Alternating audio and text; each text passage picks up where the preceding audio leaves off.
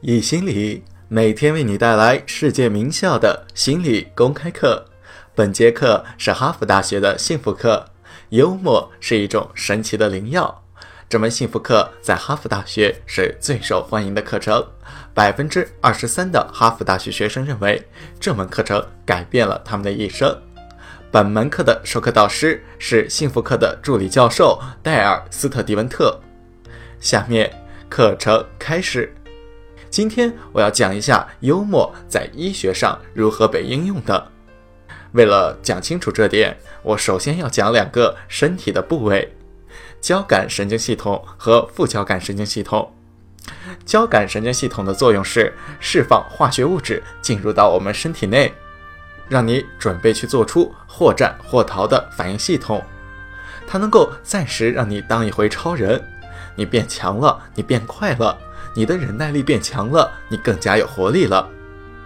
但是问题是，一直当这样的超人的话，是有分解代谢作用的。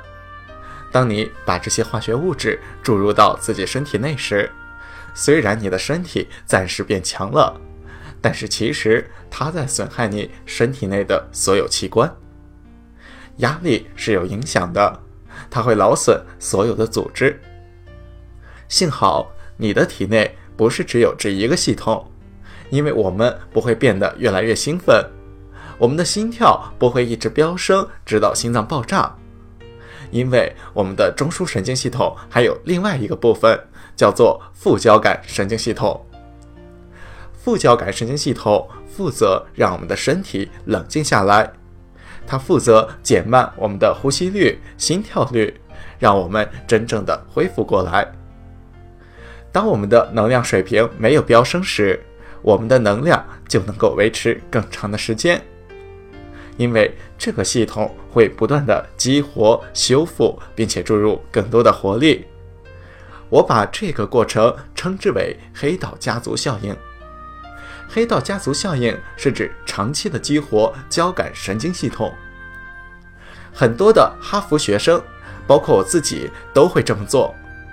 我们准备为考试复习时，或者是处理生活中的某些事情时，我们会听到很多人都在考试前说，这次考试我一定会不及格，我根本没有准备好，我一定及格不了。或者他们心里想，我太忙了，我的压力太大了。当他们这么想的时候，他们其实是在把事情留到最后一刻才去做，也就是我们常说的拖延症。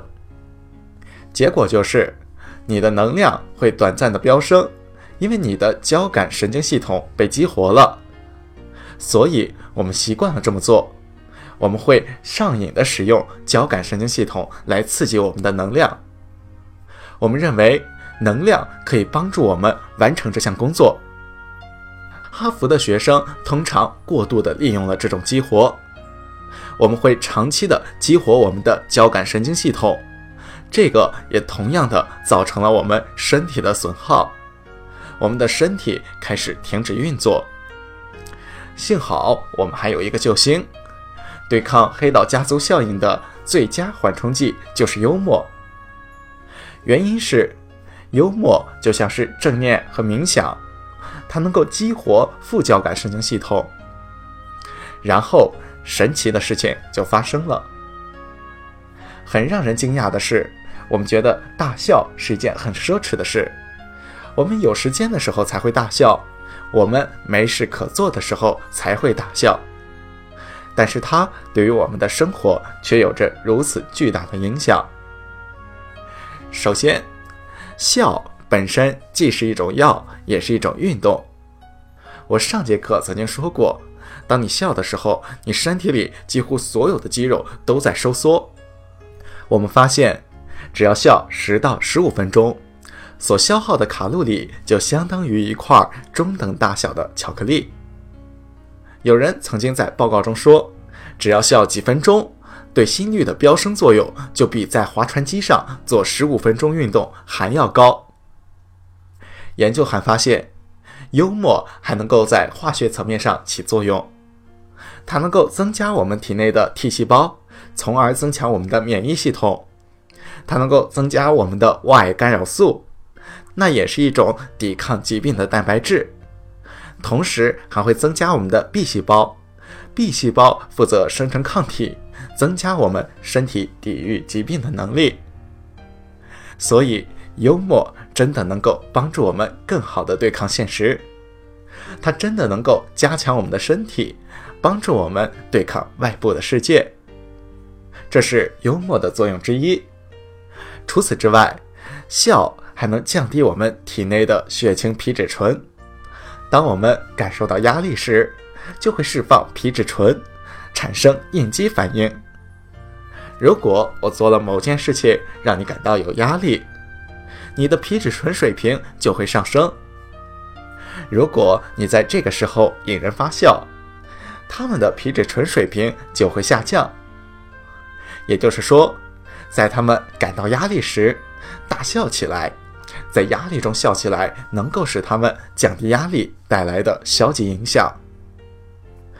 压力会损耗我们的身体，而幽默能够给我们的身体和心理带来极大的益处。首先，研究发现，即使是一点点幽默，也能够增强我们的免疫系统。研究人员的研究方法就是找来了一群支气管哮喘病人，让他们接触尘霾。这些病人对于尘霾是极度过敏的，这个是让他们产生过敏反应。尘霾对于这些病人来说是有致命危险的，所以研究人员只让他们接触了一丁点，但是他们要保证这个数量是足以让所有病人都能够对尘霾产生过敏反应的。过了一段时间之后，他们找回了这些病人来做同一个实验。有一半的人在接触尘霾之前先听了一个好笑的笑话，然后另一个对照组在这之前只是听了一个不悲不喜的故事，而这些故事并没有减轻支气管哮喘病人对于尘霾的过敏反应。数据显示表明，那些听过一个笑话的人，哮喘发作的数量要少很多。研究还发现，幽默能够提高忍痛度。有一群德国的研究人员，他们找到参与者来参与研究，把他们的手放在冰冷的水中。这是心理学以及医学界中测试一个人忍痛水平的标准做法，因为这样的测试并不会对人们造成永久的伤害。在这期间，你的手放得越久，你的忍痛度就越高。他们让一组人看好笑的视频，一组人看不悲不喜的视频，一组人看悲伤的视频。这个时候，他们的手都放在冰水中。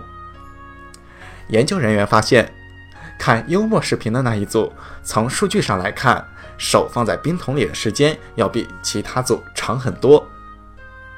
这一研究同时还有一个惊人的发现，幽默的影响不仅是出现在实验过程当中。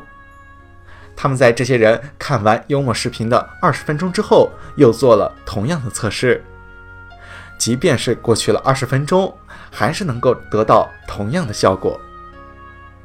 这个结果给了人们很多启示，那些日常生活中患有疾病、患有慢性病、患有慢性痛的人，幽默可以减轻他们的疲劳和疼痛。研究还发现，如果你患有二型糖尿病，在你吃完饭后看一些好笑的东西，你的血糖会比吃了同样多东西的人要低很多。这个效果就非常的惊人了。最后，他们还发现，幽默能够减少压力，增加癌症的缓解率。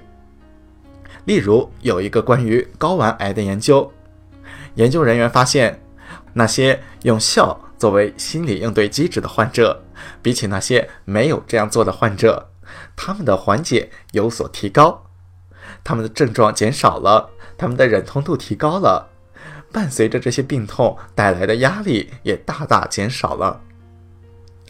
因此，我们看到幽默真的有很多惊人的益处。